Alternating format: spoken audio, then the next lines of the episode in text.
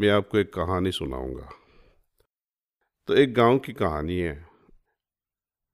भाई द्विज का दिन है। हर साल भाई अपने बहन के घर जावे। जब भाई हमेशा बहन के घर जाता है, कुछ न कुछ लेके, साड़ी हो या कुछ तोहफा, स्वीट्स हो। लेकिन एक फैमिली ऐसी थी जहाँ एक तरह का भारीपन था, अशांति थी। भाई को दुख था कि मैं जाऊँगा तो मेरी बीवी परेशान हो जाएगी। वो हमेशा उनको डांटती रहती थी कि आप तो हम जाओगे, ये ले जाओगे, वो ले जाओगे, और हमें तो आप कुछ देते नहीं हैं। तो भाई तो समझा कि मेरी बहन तो समझ जाएगी कि घर में हालत अच्छी ठीक नहीं है तो डिसाइड कर दे भाई साहब, इस साल हम नहीं जाएँगे। माँ को भी शांति हो गई कि चलो आज इस साल बहू और बेटे में झगड़ा नहीं होगा।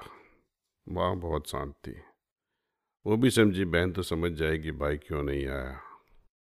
लेकिन दूसरे गाँव में जब बहन सोचती कि पूरी शाम तक भाई नहीं आया, सुबह से शाम तक उनके इंतज़ार में, जब शाम संध्या काल हो जाती है तो बड़ी परेशान। भाई को तो कुछ तकलीफ़ तो नहीं होगी, रास्ते में कुछ नहीं हुआ होगा।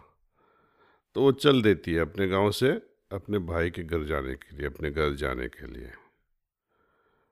कभी कभी सोचती है, मेरी भाभी की वजह से वो नहीं आए क्या? उनकी तबीयत ठीक नहीं होगी या मेरी माँ की तबीयत ठीक नहीं होगी? सोचती रहती है बहुत बहुत ख्याल आते रहते हैं। शाम को निकल दी, भाई के घर गई। भाई और भाभी तो ऊपर सो रहे थे। नीचे माँ थी। माँ से पूछा, क्या हुआ भाई को? तबीयत तो ठीक है, तेरी तबीयत ठीक है, भाई की तबीयत ठीक है, क्या हो गया? वो चुड़ैल ने क्या कुछ कर दिया? तो माँ ने बताया, अरे बिटिया, मेरी तबीयत ठीक नहीं थी, इसलिए भाई साहब नहीं निकले। तो यहाँ पे स्टोरी का मतलब क्या है ऐसी? जब भाभी ने सुना कि अपनी सासू माँ मुझे बचाने के लिए इतना झूठ बोलती है फैमिली में कितना प्रेम है तो वो खुद बदल जाती है उस पर दिल को धक्का लगता है कि मेरी वजह से कितना तकलीफ़ होता है। बट सिंपल लाई सिंपल झूठ, जो सासुमा बोली for the peace in the family तो अभी ट्रूथ इज़ इम्पोर्टेंट और the lie is important here झूठ से शायद शांति मिल जाए तो अच्छा रहेगा। लेकिन सच से किसी के दुख लगे तो ऐसा सच अपनाना नहीं चाहिए।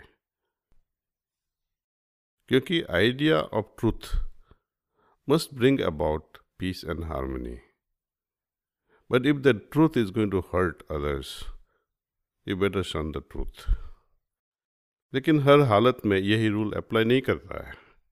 हर हालत अलग अलग होती है। अपनी अपनी विजडम के बेस पे आप अपना डिसीज़न लीजिए, कैसे हम करना चाहिए।